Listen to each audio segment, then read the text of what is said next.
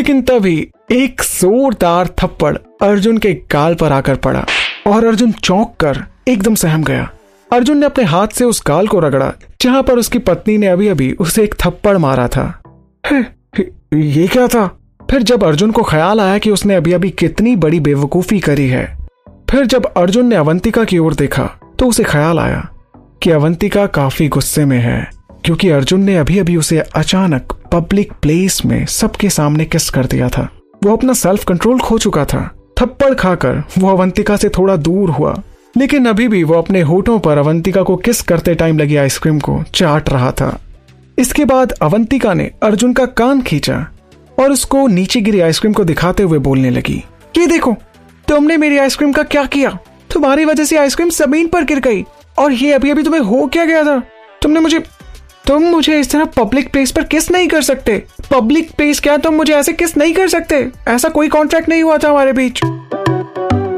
अवंतिका ने अर्जुन से कहा, एक तरफ़ वो अपनी आइसक्रीम के लिए काफ़ी दुखी थी, और दूसरी तरफ़ वो अर्जुन के इस रिएक्शन से काफ़ी सरप्राइज़ भी थी। आइसक्रीम का मुझे पता नहीं, लेकिन किस बहुत टेस्टी थी। अर्जुन ने अवंतिका को एक बार फिर से चढ़ाते हुए कहा। यह कहते हुए अर्जुन अवंतिका की ओर देखने लगा।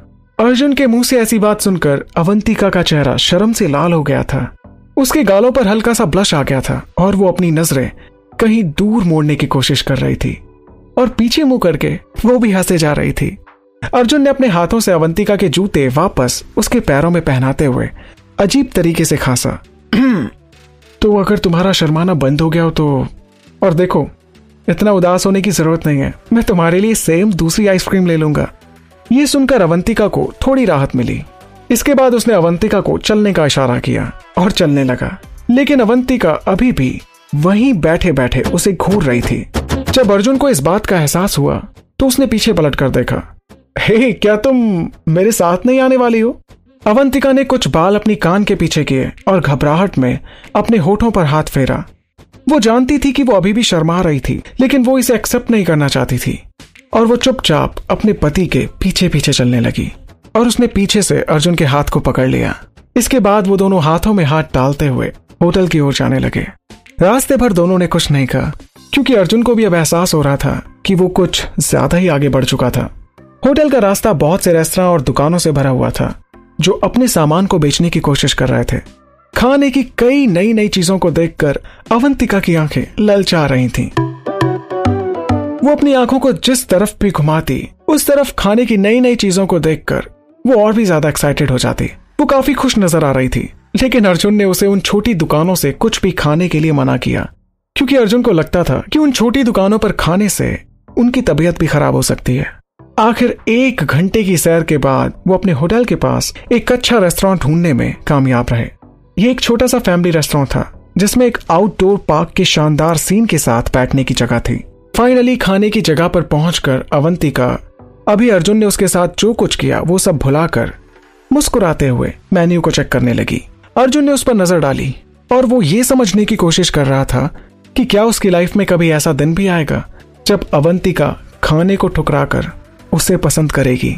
उसे शक हुआ कि शायद ही अवंतिका कभी खाने को छोड़कर उसे पसंद करेगी।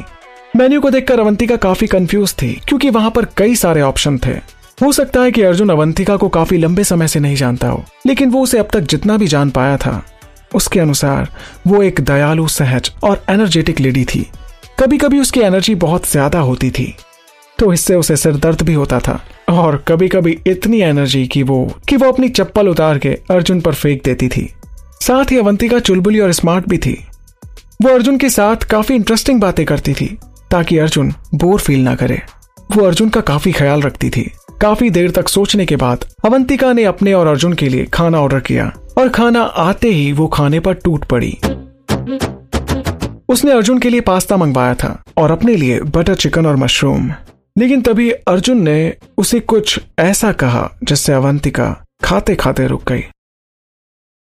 हे अवंतिका, वैसे क्या तुम्हारा एक्स बॉयफ्रेंड अभी भी तुम तक पहुँचने की कोशिश कर रहा है? ये सुनते ही अवंतिका एकदम रुक गई। क्योंकि ये पूछकर अर्जुन ने अवंतिका को एक उलझन में डाल दिया था। रोहन उसे अभी भी फ़ोन करने की कोशिश कर रहा था, लेकिन वो हर बार उसके कॉल को कट कर देती थी। और जब से वो यहाँ ट्रिप पर आए थे, तब से रोहन उसे कई बार कॉल कर चुका था और हर बार अवंतिका उसकी कॉल को कट कर रही थी, जिसे अर्जुन ने कई बार नोटिस किया था। हाँ मुझे नहीं पता कि वो क्या चाहता है। मैंने तो उसे साफ़ कर दिया है कि हम अलग हो चुके हैं, और अब मेरी तुम्हारे साथ शादी भी हो चुकी है। जानते हो अवंतिका, वो एक बेवकूफ़ इंसान है। जिसने तुम जैसे हीरे को छोड़कर एक मामूली से मोती को चुना है। अर्जुन के मुँह से अपनी तारीफ़ सुनकर अवंतिका मुस्कुराई और शर्माने लगी। मुझे लगता है कि मुझे अपना फ़ोन नंबर बदलने की ज़रूरत है, वरना मुझे नहीं लगता कि वो कभी मुझे फ़ोन करना भी बंद करेगा। अगर मैं उसका नंबर ब्लॉक भी करती हूँ तो वो नए नए नंबर से मुझे कॉल करता है, अवंतिका ने जवाब दिया। ऑफकोर्स जान, मैं अक्षय को तुम्हारे लिए एक सेट ऑर्डर करने के लिए कहूँगा। तब तक के लिए तुम उसके हर नंबर को ब्लॉक कर दो और उस किसी भी जगह पर मत जाना जहाँ वो तुम्हें ढूंढ सकता हो। अवंतिका को अभी तक जानने की ज़रूरत नहीं थी। रोहन ने उसके पापा की रेसिपी को चोरी करके और उसका यूज़ करके फ़ायदा उठाने की कोशिश की थी और उसके इस काम के लिए अवंतिका उसे कभी माफ़ नहीं कर सकती थी। उसे इसकी कीमत चुकानी ही होगी, क्योंकि अर्जुन भी रोहन को इतनी आसानी से जाने नहीं देने वाला था, क्योंकि उसकी वजह से उसकी प्यारी पत्नी परेशान हुई थी। उसकी वजह से अवंतिका की आँखों में अर्जुन ने आँसू देखे थे। तुम होता कैसे होता है जानू ना इश्क विश्क प्यार प्यार लफ्जों में कहा?